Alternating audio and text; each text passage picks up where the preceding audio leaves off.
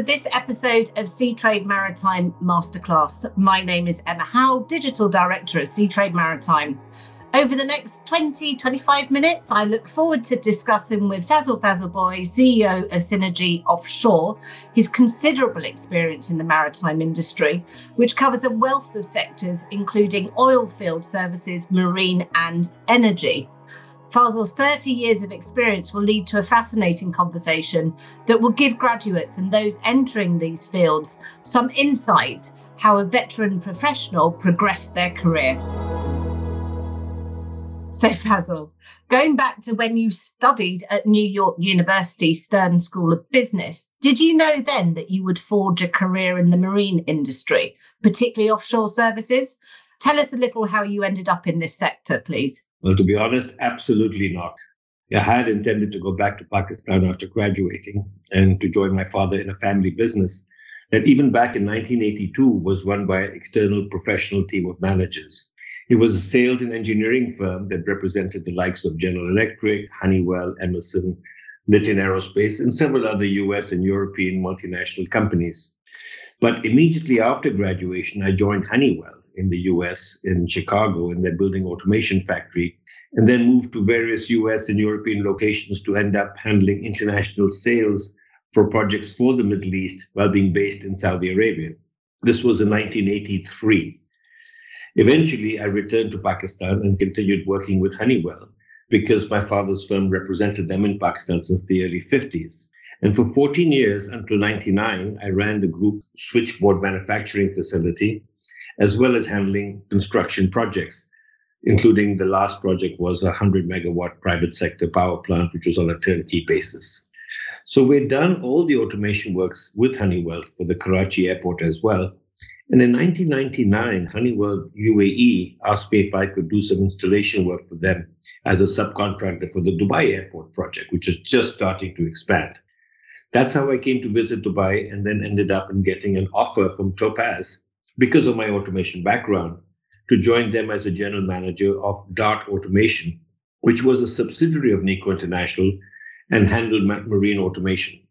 So after a year or so at Dart, I was then asked to take over the offshore and onshore project business of Adyard in Abu Dhabi, which is an oil and gas fabricating facility, and was also a Topaz Group company. Several years later, I was rotated back to Nico and took over as general manager for all the ship repair and also started up the new OSV and crew boat building activity, which we entered into at that time. Then in 2008, I took over as the CEO of the entire group and then ran the oil and gas, ship repair, and the offshore marine business as a combined group entity. So, to summarize, it was a series of open doors that I found along the way and actually gravitated to the offshore energy and marine space quite circumstantially rather than setting it as a clear cut goal for my college days. Thank you, Fazel. That's actually really interesting. And it, it leads me quite well into my next question, which really talks about that entrepreneurial flair that you've shown throughout your career. So, you're currently CEO of Synergy Offshore, a Dubai based energy consultancy firm that you founded, as well as senior advisor to the Westwood Global Energy Group for the Middle East as I say, I think it's fair to say that your career has shown a flair towards entrepreneurial growth. Has that flair sometimes proved challenging within what is quite a traditional industry? And what recommendations would you make to would be entrepreneurs how to win over stakeholders, both internally within organizations and externally as well? In a word, I would say passion. In order to succeed as an entrepreneur, you have to have a whole lot of drive and passion. And this can be broken down into two key elements there's aptitude and attitude. And if given a chance to hire, when having to trade off the dominant trade between aptitude and attitude, I would select attitude every time. Aptitude can be taught, attitude is innate. So, another key aspect is to be able to transition this capability into different applications. For example, once you know the essence of project management, then whether you're building an onshore power plant or an offshore module, the skill sets are more or less the same. And for example, as a project manager, you just need to ensure that you surround yourself with discipline specific experts who know a heck of a lot more than yourself. And the same goes for a CEO. Of course, you have to know your market, your customers, your product, your competition. But the key is to know how to lead and manage people who are hopefully more competent than yourselves in their various disciplines. So, the essence of entrepreneurship is innovation. If you have a flair for innovation, then that is what you do. Even in a traditional industry, there are novel approaches, and perhaps it is exactly that which segregates the leaders from the herd. You can be an entrepreneur for yourself, as in the traditional sense of the word, if you own and run your own business, or you can bring entrepreneurship into a professional company in your capacity as a professional manager. You don't have to be an owner to be an entrepreneur. Entrepreneurship is a state of mind. It's this entrepreneurial spirit that is the essence, and that is what you have to bring to any enterprise for it to be successful. Entrepreneurship, especially if it's to be successful, is rewarded even in a traditional industry. Just think in the context of crew transfers in our offshore business. Someone, Ampelmann in particular, was one of the early movers to introduce this motion compensated gangways for a safer transfer of crew rather than the traditional ways of doing it.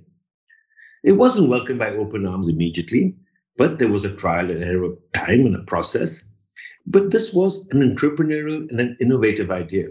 And I'm pleased to say that Topaz, even in the early days, was an early partner in this entrepreneurship development by having the first motion compensated gangway installed on a crew boat in Azerbaijan for a BP contract long before motion compensated gangways had become the new norm in the industry. So you can have a very traditional shipping industry and still have entrepreneurship embedded because it's an attitude. And at the end of the day, to win over shareholders or stakeholders, you have to have integrity your own personal integrity and integrity of your product or service. What you must have value. Gimmicks don't work, they don't last, they're just a flash. You have to have some real value added capability in order to make it succeed. And I suspect it's that entrepreneurial spirit, but also coupled with that integrity, which has led you to some very senior leadership roles over the years including CEO of Topaz Energy and Marine, which you have mentioned. What makes a great leader? As a leader, other than passion and compassion, you do need to have a clear vision for the future. You need to know how to set goals and to be sure of where you want to go before you can lead others to that point. It's essential that a leader is a great motivator, so the best can be brought out in a team. Most major successes are team efforts, and no matter how brilliant one team member might be, if you don't have a shared vision that they all buy into, you all won't be pulling in the same direction, and chances are you'll be less than successful.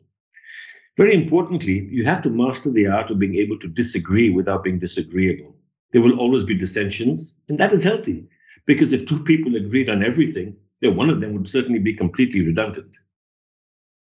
It is important to be able to build consensus within the team, but there are times when the leader has to have the courage to take decisions, sometimes difficult decisions, even when others around him disagree. The art is knowing when to do that. A successful leader inevitably is a good mentor. You have to be able to recognize the good in people and be able to bring out the best in them. Most people do have good skill sets. It's up to you as a leader to be able to utilize them well. After all, no matter how good a round peg may be, it just won't work in a square hole. You need square pegs for square holes and round pegs for round holes. You, as a leader, have to make that match. Unfortunately, many pegs don't even really know what they are. By pegs, I mean the young gentlemen and ladies coming up in your organization, the young professionals. By nurturing and mentoring, you can bring out the best in your emerging team and help them define themselves and to grow into successful leaders. Leadership can often be difficult. It's pretty lonely up in front. Usually you are alone. Even though you're surrounded by people, you are still out there leading the pack. As a good leader, it's important that people are willing to follow you. Otherwise, if they do not follow, you're not leading anything. You're just going out for a walk. I like that. I particularly like the comment that you can disagree without being disagreeable. I think that uh, that resonates with some of my career uh, history as well. I will less my learn from my father, I might add. We'll get back to the interview in a second, but I just wanted to take a moment to tell you about the Seatrade Maritime Club, a private membership club connecting senior leaders from across the global shipping industry. Our members are senior professionals representing ship owners, ship operators, or ship management companies. If you want to find out more, please go to www.seatrademaritimeClub.com. Thank you. And now I'll get back to the interview.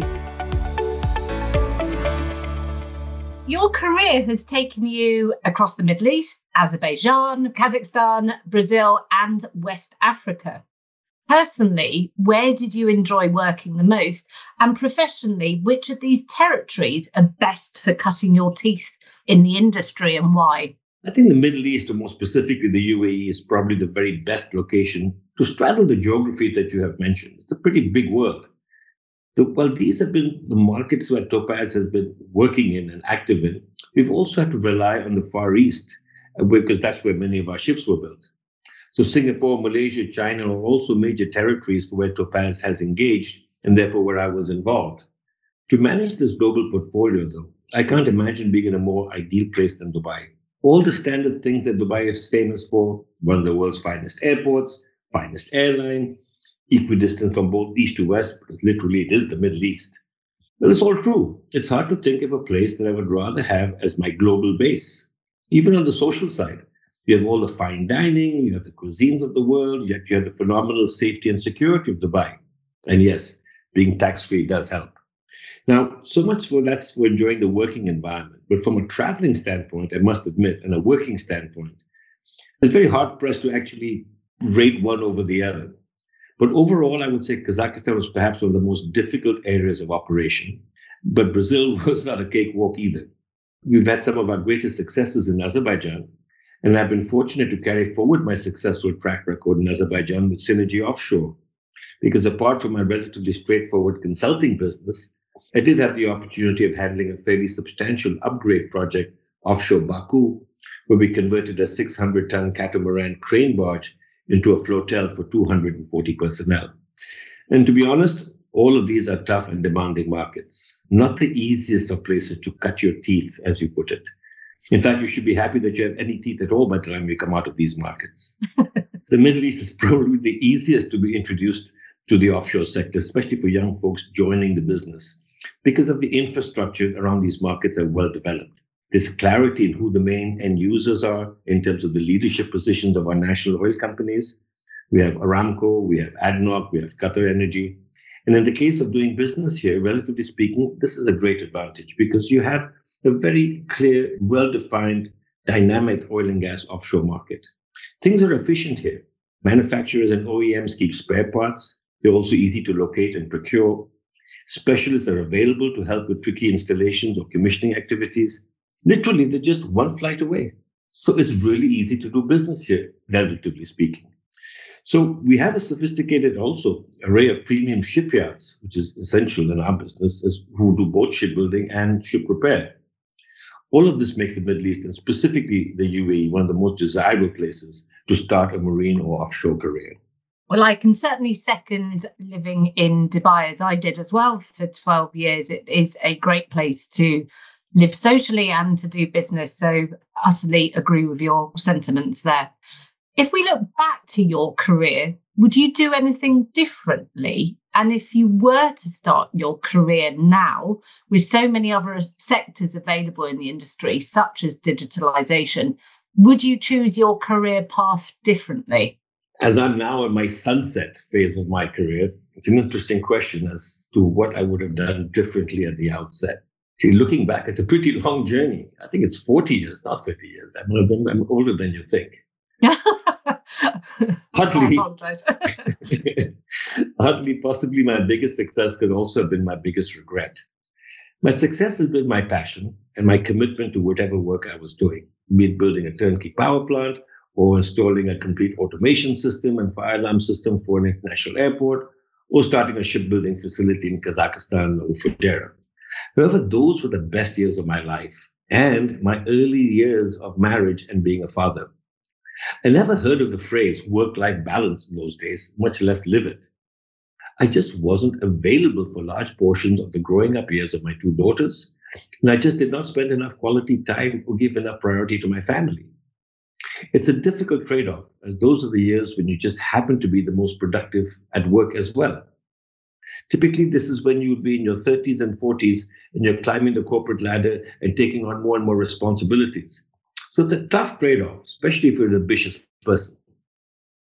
So that's the one thing I might have done differently. So learning the art of balancing is what I would like to have done better. Now, that's the personal aspects, and perhaps not quite what you'd asked me about my career path in terms of choices, but career paths are interesting. You know, probably 25% or more of the jobs that come up in the future probably don't even exist when a young person is at 18 years old and trying to decide which courses to take at a university. Who knew back in 75 what a content producer was, or an app developer, or a blockchain builder, or that crypto was not referring to somewhere that Dracula used to sleep? You know, unless some young person is really driven by wanting to be an astronaut or a doctor or something very specific, I think the whole art of studying at university or college is about building a toolkit. It's not about knowing what to think, but rather how to think.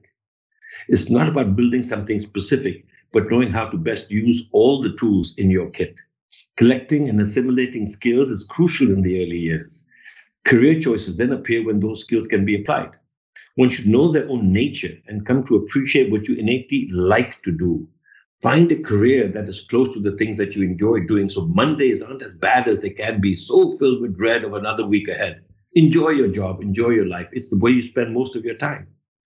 I really don't think I could have done anything differently at all if I had to do it again, other than maybe finding some better semblance of a life work balance. Having to do it again now, going forward, most of my options would be different anyway due to the rate of change. Unknown choices would face me, I would just stumble along the way I have all my life. Doors do open. Good luck does happen. And I do believe in serendipity. But as they say in New York with regards to their lottery, you got to be in it to win it. So if you do not go through life actively looking for opportunities, God alone knows how many things you might have missed. You just can't wish to win the lottery. At the very minimum, you just have to buy a ticket. In that sense, if you work hard and sensibly enough, you create your own luck for me, somehow, I've always been involved in the energy space, whether it's the power generation or petrochemical or offshore oil, or gas, or anything else that I've done. Those exact same kind of options may not present themselves to me today in the same format. So if I was starting my career all over again, fossils fuel that were the center of my universe will be replaced by the green fuels of tomorrow. But it's still the energy space. The energy transition is providing a multitude of options to young men and women entering into the energy sector. These are equally, if not more exciting, as these are nascent industries and they're innovating and reinventing themselves every day. We're faced with such compelling dilemmas going forward. Something even as basic as which fuel we'll be using in our ships 10 years from now. This is not cast in concrete. Whether it's methanol, LNG, hydrogen, ammonia, who knows? What fun finding out. This is the challenge for the future. So both the sectors that I've been involved with through my entire career, which is energy and marine, are very much still here and will be here for a long time to come. They will be different, very different, but so will the youth of tomorrow be different. So if I were to start my career all over again, it would still probably be in the energy and marine sector, and I'd do the same stuff all over again, perhaps differently. So therefore, for a successful career, yes, you got to wake up early to drink your coffee, but don't forget to also smell the coffee and the roses along the way. I hope our listeners take advantage of some wise words, I would say. Hard knocks. you were actually recently appointed as ambassador for offshore marine, a logical choice, of the Seatrade Maritime Club. Why is it important for industry professionals to sit on associations and clubs like this? And what do you actually hope to bring to the table? You know, as industry leaders, we have generated and accumulated a wealth of information over decades of experience in our various sectors. The Seatrade Maritime Club provides us an ideal forum to exchange and share this information. As leaders in our fields, we're in many ways at the peak of our careers and have more knowledge about our businesses today than ever before. It is now time to share this knowledge and mentor younger emerging members of our industry so this knowledge can be passed on. The offshore sector is particularly fractured and extremely fragmented. There are very few forums that bring together industry professionals so that they can sit and then discuss issues that need to be on the agenda going forward. And you know, it's not just about discussing an agenda. It's far more important as leaders in determining what the agenda should be. For example, seafarers have faced enormous challenges over the past few years, We, as the leaders, need to be their voice. The Seatrade Maritime Club can be the forum for this kind of exchange. And being involved in marine and offshore industry for the past, specifically in this sector for the last 30 years or so, prior to my experiences in Pakistan and the energy, I have an extensive network of colleagues and friends who I'm sure will be wanting to participate in such a forum, and the forum would benefit from their collective experiences. In the past, I've been fortunate to have been given the opportunity to lead the discussions by being the moderator for two maritime leadership roundtables in the UAE. And these were conferences under the auspices of the maritime transport sector of the Federal Transport Authority. And I would be pleased to share some of those learnings that emerged from those sessions on how to improve the functioning of the maritime sector within the UAE in the broader context of IMO's maritime objectives. Thank you. And that's a, a, couple of times that you've actually mentioned mentoring and how important that is as a leader and somebody who, as we've spoken about, has a wealth of industry knowledge. So, again, I, I would ask people like yourselves and other industry professionals to always think about that mentoring element, especially for the youth that is looking to enter the maritime sector. So thank you for that commentary, Fazel. I think that brings us to the end of this masterclass podcast. I have found it fascinating, and I've known Fazel for for many years now, probably more than a decade, but always hear something new. So thank you, Fazel, for your time today. Real pleasure, Amber. Thanks very much for the opportunity.